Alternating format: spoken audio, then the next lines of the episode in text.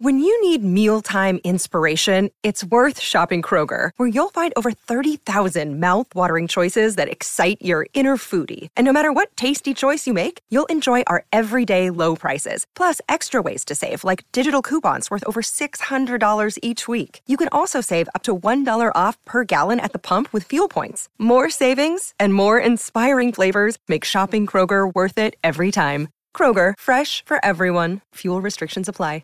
Another day is here, and you're ready for it. What to wear? Check. Breakfast, lunch, and dinner? Check. Planning for what's next and how to save for it? That's where Bank of America can help. For your financial to-dos, Bank of America has experts ready to help get you closer to your goals. Get started at one of our local financial centers or 24/7 in our mobile banking app. Find a location near you at bankofamerica.com/talktous. What would you like the power to do? Mobile banking requires downloading the app and is only available for select devices. Message and data rates may apply. Bank of America N.A., member FDIC. Your brain needs support, and new Ollie Brainy Chews are a delightful way to take care of your cognitive health. Made with scientifically backed ingredients like Thai ginger, L-theanine, and caffeine, Brainy Chews support healthy brain function and help you find your focus, stay chill, or get energized. Be kind to your mind and get these nootropic chews at Ollie.com. That's OLLY.com. These statements have not been evaluated by the Food and Drug Administration. This product is not intended to diagnose, treat, cure, or prevent any disease.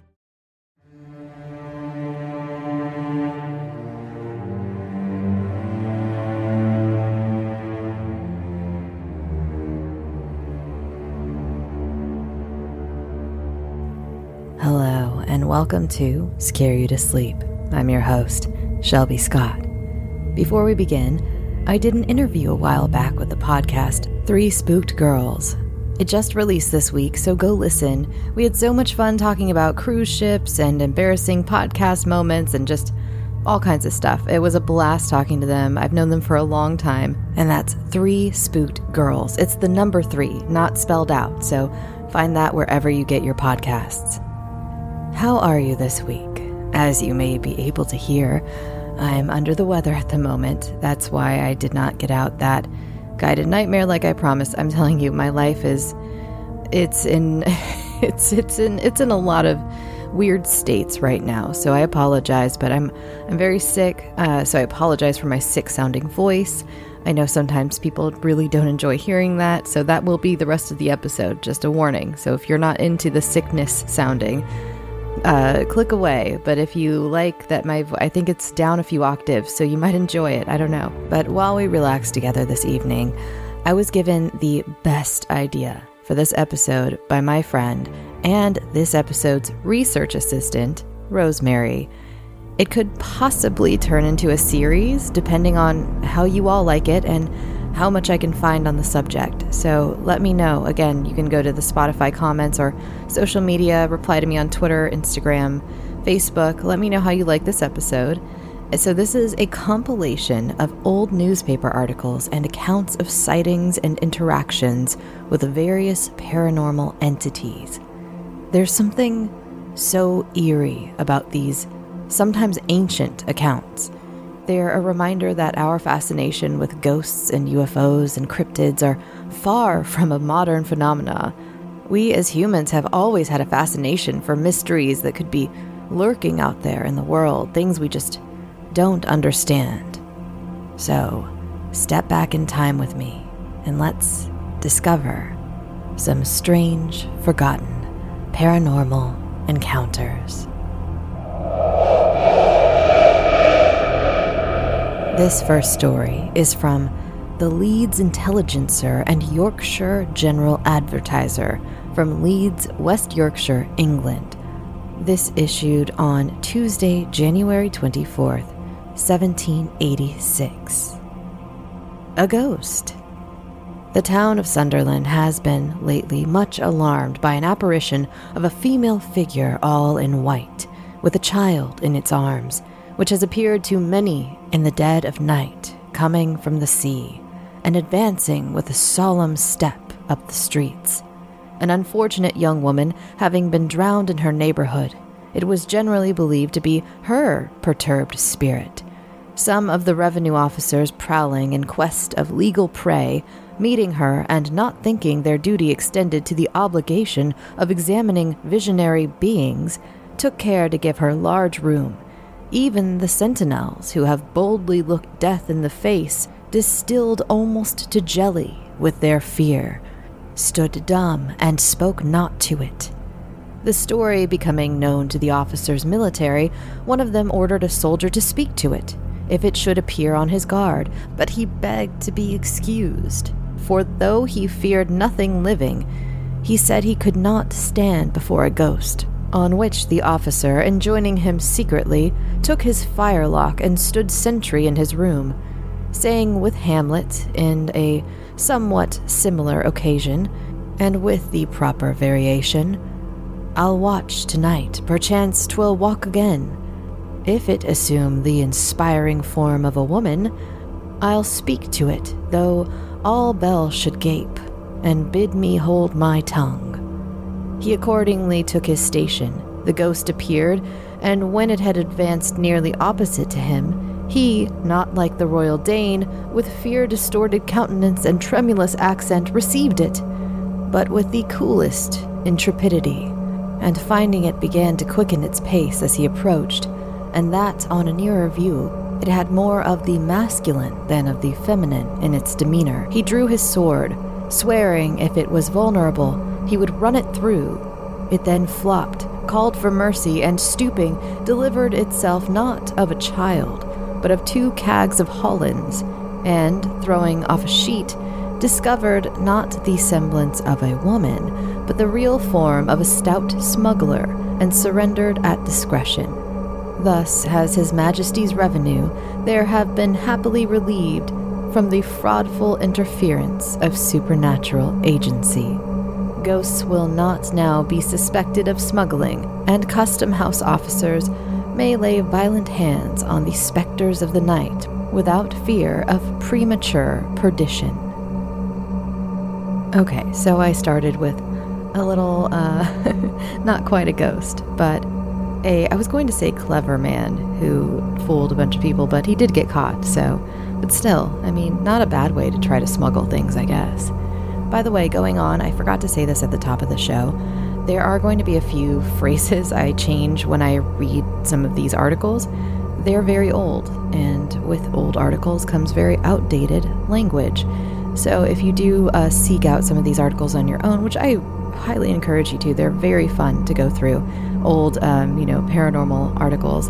But if you do see that a few sentences are a little different than how I read them, that's why. So just full transparency, there are a few turns of phrase and descriptions and things I will be changing as I read them. And if you have a problem with it, then take it up with my HR representative. Her name is Clara Bow, and you can reach her by, she doesn't have an email address. But you can email me, and I promise I will forward it to her. And she can be bribed with treats. Temptations, specifically. So, there you go. This next one is UFO-themed. This I did not get an exact date for. I looked it up, and I think this happened in the late 1800s, early 1900s. But the headline reads, "Airship seen in Galveston. Walter L. Norwood and undertaker viewed it early yesterday morning. A Farmersville man's account. Saw two men and heard them conversing in a strange language. Another saw the pilot." Walter L. Norwood, an undertaker, and Bob Tevis, his driver, saw the airship yesterday morning over the city of Galveston. Mr. Norwood was sitting on the bench in front of J. Levy and Bro's stables, and Mr. Levy announced to a newsman that he had seen the airship. After some badinage, he protested his innocence of attempting a joke. "No, this is not a joke. I'm telling you the truth. I was called out to 39th and R about 3 o'clock this morning. A man out there had died, and we were called to prepare him for the burial. The moon was shining brightly, and we could see almost as plainly as in daylight. There was not a cloud in the sky. When we were out on the beach, not far from our destination, I happened to look up and saw the thing. It moved to the eastward, down the beach, following the line of the beach as closely as one would do if driving a buggy. We stopped and watched it. When down about the end of the island, it turned and followed the bay front until about Tremont Street, when it turned again, crossed over the town, and went south over the Gulf, disappearing into the distance. Did it look anything like the picture in the news yesterday morning? It was not so pointed as the ends as that. The picture shows the headlight as being directed more toward the earth, while in reality it is directly in front, for when it was over us we could see no light at all. It looked like a great big bird. The wings flapped regularly as it appeared to go swiftly. How far up was it? Oh, I could not tell exactly, especially at night, but I judge it was about 4 times as high as one of those telephone poles. The poles are 60 feet in height. Further than this, he could give no details. Mr. Tevis was, like his wife, examined separately and apart when he told the same story. Heard the men talking. Farmersville, Texas, April 16th. To the news. Last night about 9 o'clock, a dim light was seen in the northwest, apparently moving to the south or southeast. When first seen, it did not look larger than an ordinary 50-cent silver piece.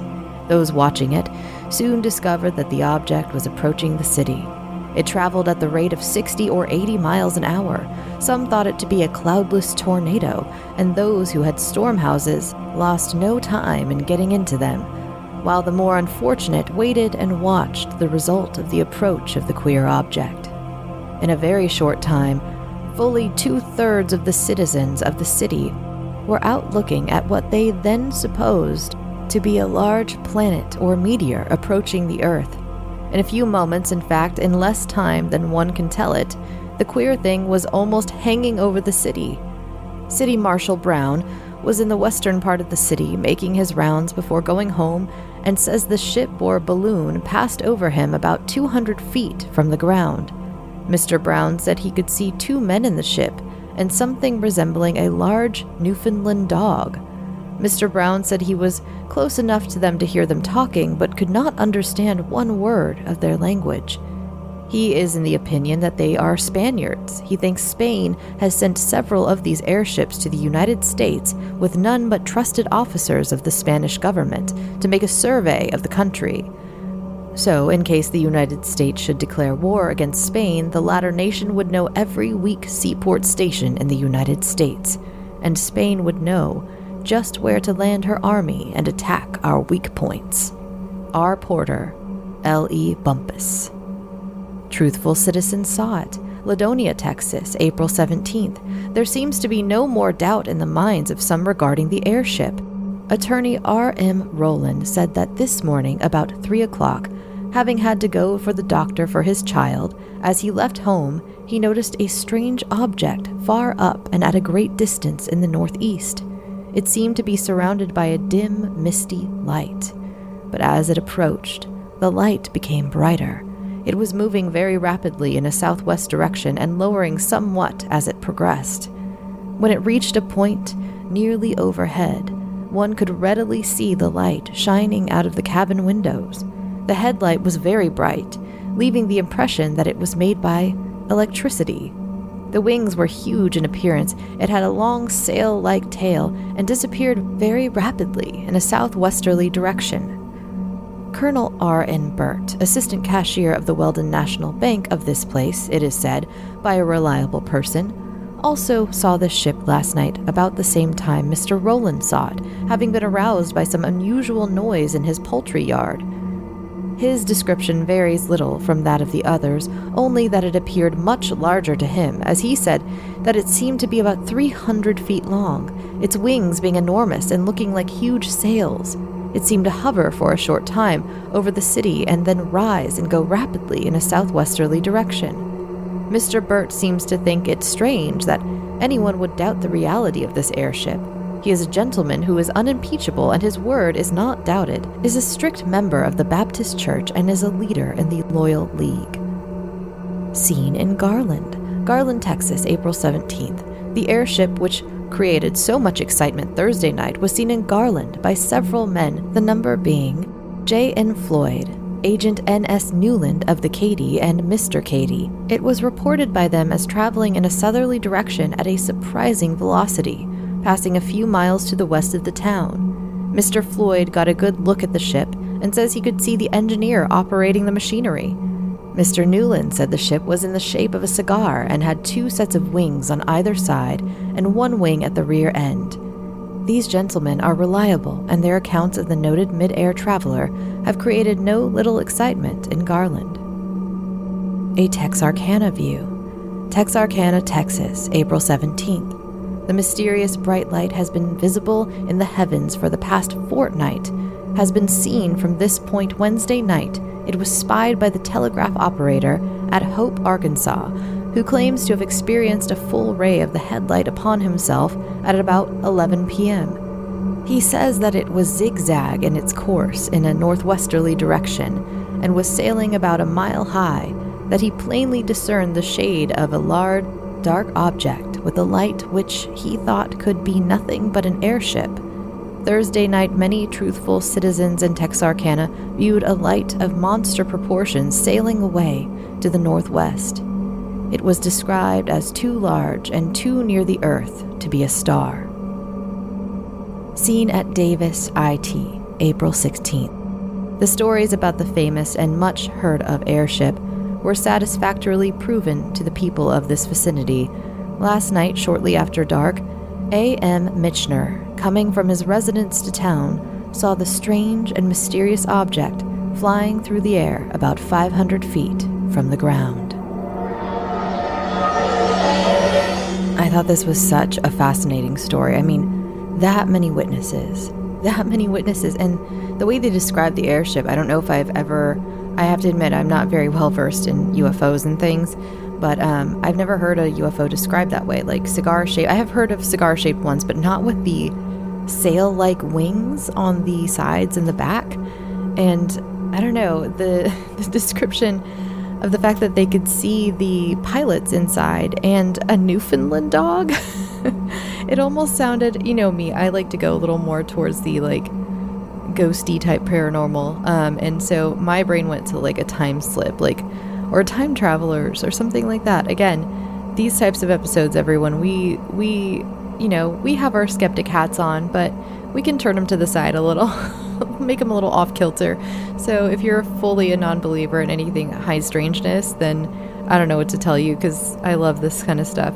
But yeah, I don't know, like a time slip, or it could be aliens, and maybe aliens just kind of look like us, because none of them said that the pilots looked alien. They looked like, it sounds like they looked like men. I mean, that one guy thinks that it was the Spanish spying on Texas, and so I assume that they looked like regular men, you know, and a dog. 2 men and a dog, you know, what's a better way to travel? So what do you think? I think that's really strange. Again, so many accounts, so many people saw it, and so many saw it in different ways, but so many saw it in the same way. And around 3 o'clock in the morning, which of course is a spooky time of night already, I still, every once in a while, if I wake up and it's in the 3 o'clock hour, that's when my, you know, the the internal fear of the dark starts coming in. And I'm usually not very afraid of the dark at all, but if it's the 3 o'clock hour, I'm like, this is it. This is when I'm going to see something horrifying, and the trajectory of my life is going to change from here. Or if I'm still awake at 3 o'clock in the morning, I usually wait. If it's 3, I'm just going to wait until 4 to go to bed. And so yeah, something about that 3 o'clock hour. And I don't know, tell me what you think. Seriously, I'd love for this episode to become a conversation, because this stuff is just so, so fascinating. Okay, on to the next. This was printed in Shields Daily Gazette in 1897. The Haunted Cab, a London Story.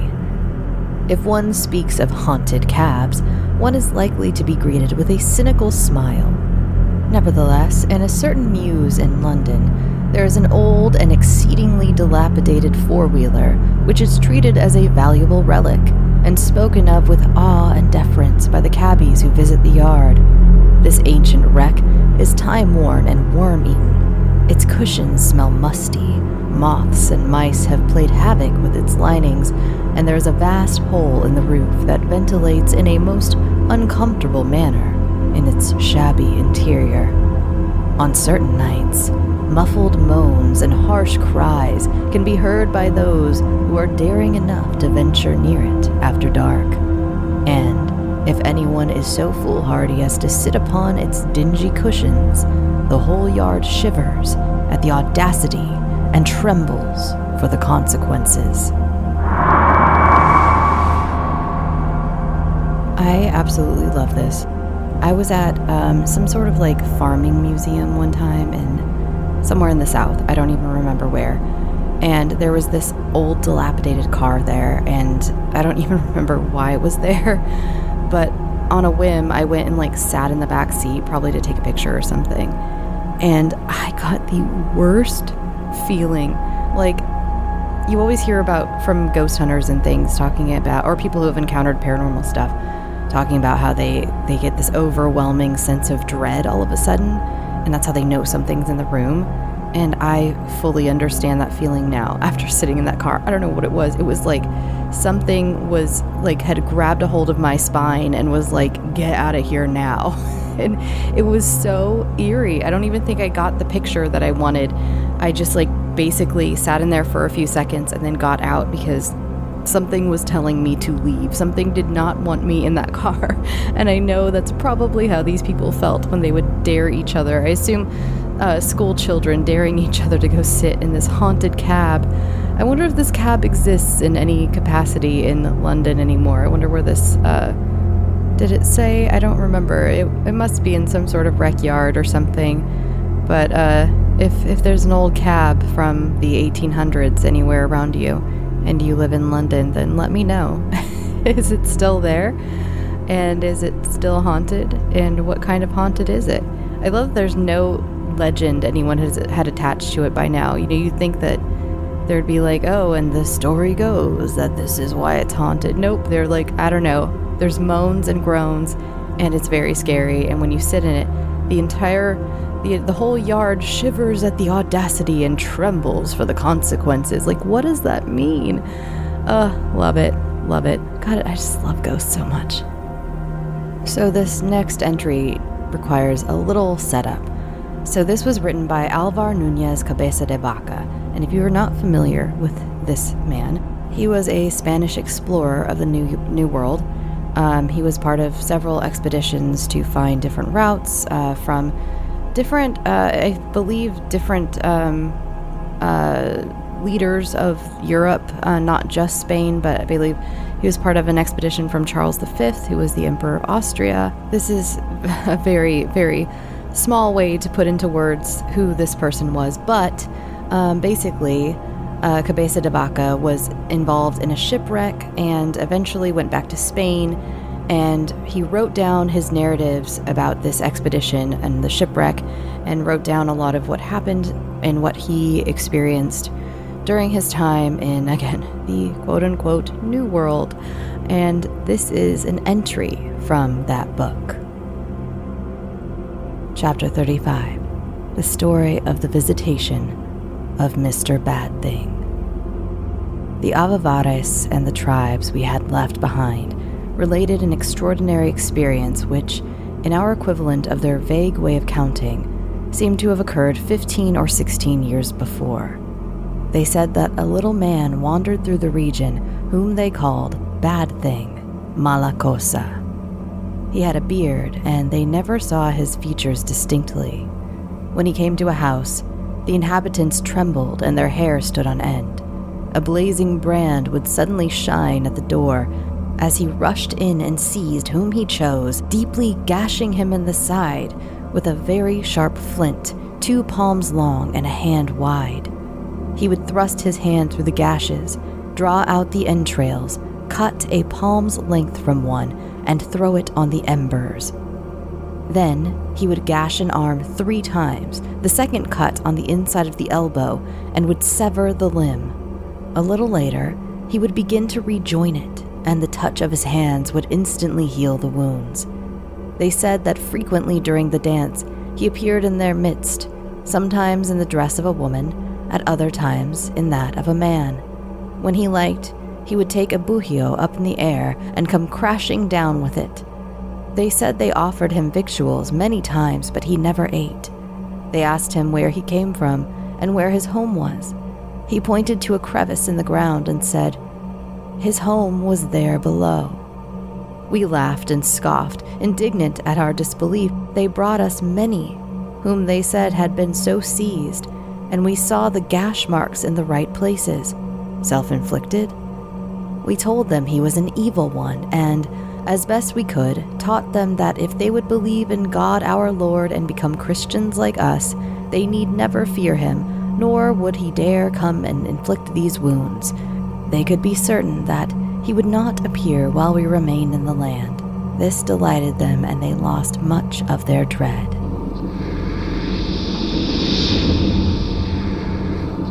So, I was discussing this with my friend Rosemary, who suggested a lot of these, and she's been reading this book, and she did point out this is someone who, you know, was sent by the royals and the church to come to, colonize the New World. So the throwing in of course, you know, let's go on a mission and let's tell them if they become Christians, this creepy thing will never bother them again. And who knows if it did, but isn't that strange? This being that lives in the ground who would come and just take a part of your entrails and chop off your arm a little bit, but then join it back together. That's, I mean, I can't even wrap my head around it. I feel like I've never heard any sort of being or entity like that since, or, you know, in any other reading I've ever heard of. You know, there are so many cryptids and things that we hear in over so many different societies and so many different cultures, like vampires, you know, but this is so strange. I mean, I don't even know what to call this. It's such a weird little ritual too. So what are your thoughts? What are your thoughts on Mr. Bad Thing, which Mr. Bad Thing is a horrifying name. It's so simple. It sounds childlike, but oh, wow, is that horrifying. At least when I first read it, I was like, ugh, don't let Mr. Bad Thing come get you. He's going to take a part of your guts and throw them in the fire, and then, ugh, what is it? What is it? Ugh. And we are back in Texas for this next one, Texas Poltergeist, 1881, by O.G. Lawson and Kenneth W. Porter. Late in the autumn of 1948, an historian was rapidly going through some executive papers of Humble Oil and Refining Company when he encountered a letter which presented a strange contrast to the reports of experiments with methanol gas, with which some humorously inclined clerk had filed it. The historian was also a folklorist, so instead of passing rapidly over the document, he read it with particular attention. The pertinent parts follow.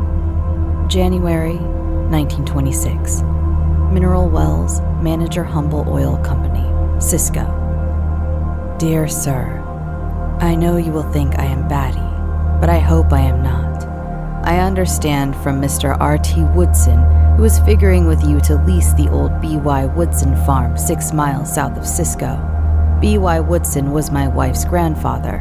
Now, this is a spooky story, but it's a fact. In the early day and the settling up of that territory, B.Y. Woodson bought that place from yet an earlier settler with the one-room log house which still remains in part. And, after living there some years, there got to be some strange things going on there. Would be knocking on the wall outside, and finally, whatever it was, would get upstairs while the family was all in the room and throw rocks, eggs, butcher knives, and all kinds of things from upstairs, and they would rush upstairs and make a search, and not a thing to be found, and hundreds of people went there and witnessed the performance, and the mystery was never solved, and everyone believed that there was some kind of treasure under the house, and all at once all of that monkeying quit. If you will go and have a look around just where the house stands, you will find a teapot dome with lots of black oil and gas rocks on it, and there may be oil there. I forgot to say that the first strange thing that happened there was late one night, my wife's father and another man was in the room setting by the fire, and all of a sudden, a small little boy stood before them and said nor done nothing for a few minutes and then vanished. Say, I'll bet an oil well you won't go down there and spend a night in that house all alone. Now, if you will put under a well in the southwest corner of the log shack, you are bound to get a big oil well, and that's where it always started to perform. I go down there every fall to gather pecans. Let me hear how you like this spooky story. Yours truly, A.C. Trawick. I love old ghost stories from settlers. Seems like as people moved west, they disturbed a lot of things. They disturbed a lot of energies, and they disturbed a lot of people who were already here, but, you know. But also, there are a lot of ghost stories from this time. I read one years ago on the show. I can't remember which episode it was in, but I came across this similar. It was a poltergeisty type story, and it had to do with these settlers, and they actually found the remnants of, like, these bodies, and if you're a longtime listener, it was the one that had to do with they were eating these strawberries that were amazing, but then they realized that there were dead bodies near the strawberries, so that the bodies would have, like, fed the strawberries. I don't know. It was wild, but I just think that, yeah, like I said, as people moved west, they were disturbing a lot of forces and things, and these old settler stories are just ugh. I mean, these are the types of people who had no reason to make this stuff up. I think that's why I find them so interesting. Like, they didn't gain anything from it. You know, he didn't gain from, you know, writing to this oil company other than saying you might find oil there. And I wonder if they ever did. I wonder exactly where this place was. And there might still be part of a dilapidated cabin there. When I was a kid, I used to go to this island up in the Orcas Islands. And I remember exploring, and there was this old dilapidated cabin, and I always wanted to look more into it, but it was too spooky for me at the time as a kid. It was too spooky, and it's probably a good thing. There's probably some sort of basement or something I would have fallen into and then never been found. But I love the idea of these settlements we've just forgotten about, you know. And that's all I have to say about that. Sorry if I'm extra rambly this episode again. I am not feeling well, and excuse my mushy brain. So this next one was printed in the Daily Herald in Provo, Utah, Thursday, October 31st, 1946. So a Halloween story, and the headline reads, Ghostly Lady in Black Still Haunts Boston's Fort Warren, by Jack Frost, United Press Staff Correspondent, Boston, October 31st. If the ghostly and infamous lady in black treads the ramparts in old Fort Warren in Boston Harbor this Halloween, she'll make an abrupt and perhaps fatal acquaintance with one of the nation's foremost spook hunters. In the eerie area twixt the ancient battlements, Black Arch, and the dank corridor of dungeons will be hidden Edward Rowe Snow, an historian who has spent 16 years and 9 canoes chasing the sprites and spirits supposedly haunting the Boston Harbor Islands. Equipped with a witch's traditional broomstick, he plans to use it cudgel fashion, evening a dozen scores with this dame in widow's weeds who sought to slay 2 Union soldiers and drove a GI raving mad in the final days of World War II. Snow was entering the hunt with an open mind because his research has revealed these facts. During the Civil War, one Captain Andrew Lanier was confined with several hundred other Confederate soldiers in Fort Warren. Desperately plotting to free her love, his slim and pretty wife stole north from Crawfordville, Georgia, obtaining a man's clothing from a Boston sympathizer, and armed with a pistol, contrived to reach the fort under cover of darkness in a small boat, in which were several picks and shovels. Reaching the corridor of dungeons where the Southerners were confined, she crawled through a grating to her husband's cell. With others, the captain sought to tunnel to freedom, but the clink of a pick brought the roundsman, and all were placed in chains. Mrs. Lanier drew her pistol, fired at Colonel Dimmock, who commanded the fort, but accidentally killed her spouse instead. Ultimately, she went to the gallows, garbed in a black dress that was found among the fort's stores. Some months later, a blanched sentry ran screaming into the parade grounds from his lonely post on the fort's cover face, with a wild story of a lady in black who tried to throttle him. He was suspected of too frequent visits to the company's store of rum and placed in irons. 20 years later, a poker game in the Ordnance storeroom was hastily concluded when a rock, hurled by an unseen hand, rolled noisily down a corridor and brought up against the table. Once a woman's footprints were found in the snow, coming from nowhere and leading to the same place. An old soldier told of a woman's high-pitched voice warning him from a cell block. Less than 3 years ago, while World War II was still in progress, a GI was found on the cover face babbling incoherently. He was dispatched to a nearby mental hospital. One recent afternoon, Snow, seeking respite from his labors on his latest book, A Pilgrim Returns to Cape Cod, decided to visit the fort. During his stroll, his foot slipped through a water-worn bit of masonry, uncovering a black passageway that led down through what was apparently a solid granite wall. With a hastily procured rope, Snow lowered himself down the aperture, so narrow that at times it seemed he might be trapped and become a ghost himself. 15 feet below the fort's bastion, a horizontal passage 90 feet long and scarcely high enough to crawl through, led toward the Black Arch, a grim chamber wherein Mrs. Lanier was sentenced to die. If there is a ghostly lady, Snow said, that's where she's hidden all these years. There was the smell of death in that passage. There were marks that could have been footprints, although the opening I came down apparently was the only way you could get into the passage. But the most curious thing I found was a broken shovel. It was rusty and of ancient design. It looked much like one of those brought to the fort in Civil War days by the lady in black.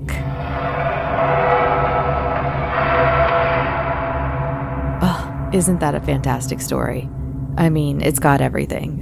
It's got mystery and murder and romance and everything. It's just got everything. Isn't that fantastic? And I wonder if I could somehow find a follow-up story by Jack Frost, and or something. I'm going to look up this this ghost hunter a little more.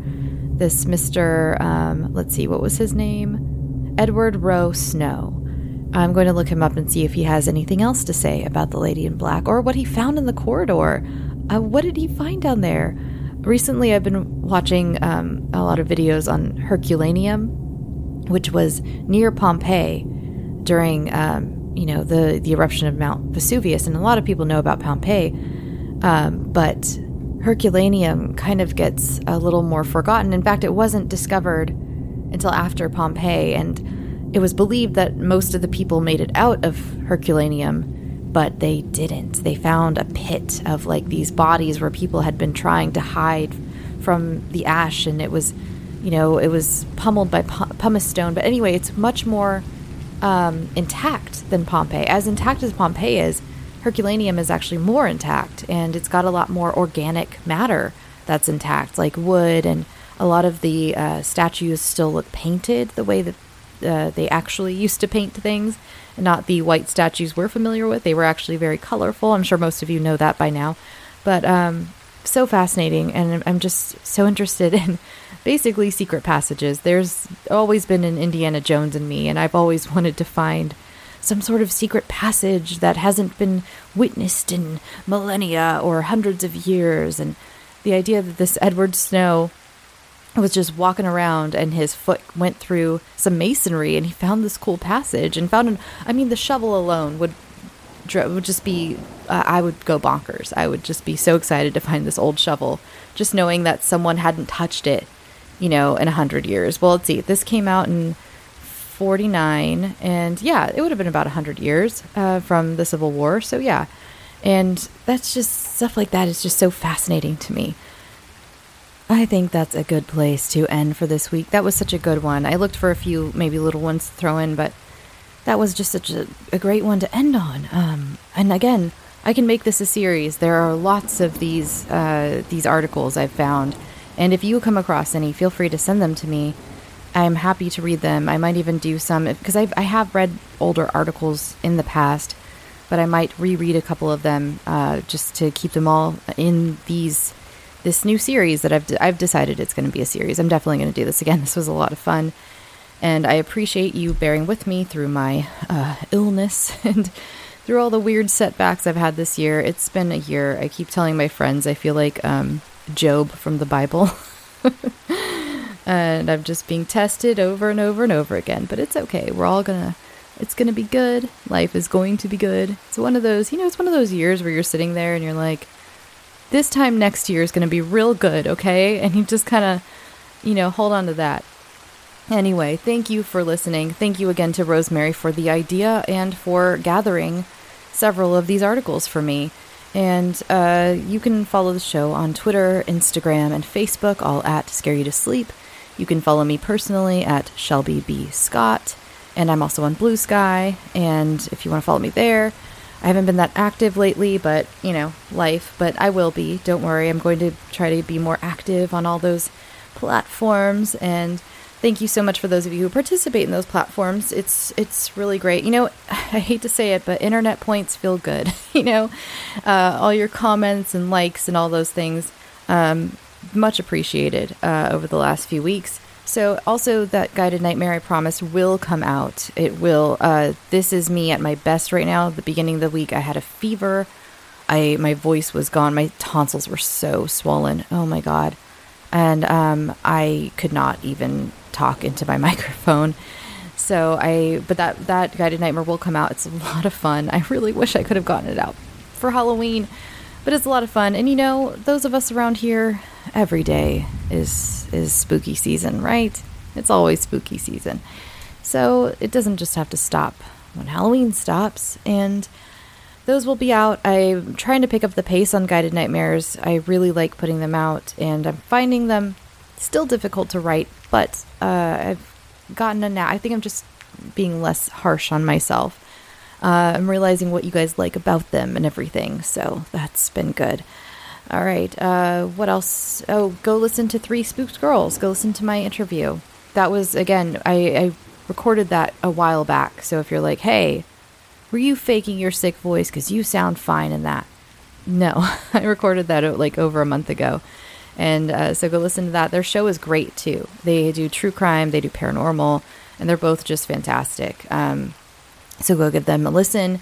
And what else do I have? Oh, Burger Boys. I didn't mention Burger Boys. So the Mayfair Watchers Society, incredible spooky audio drama on the Bloody FM network, which I am a part of.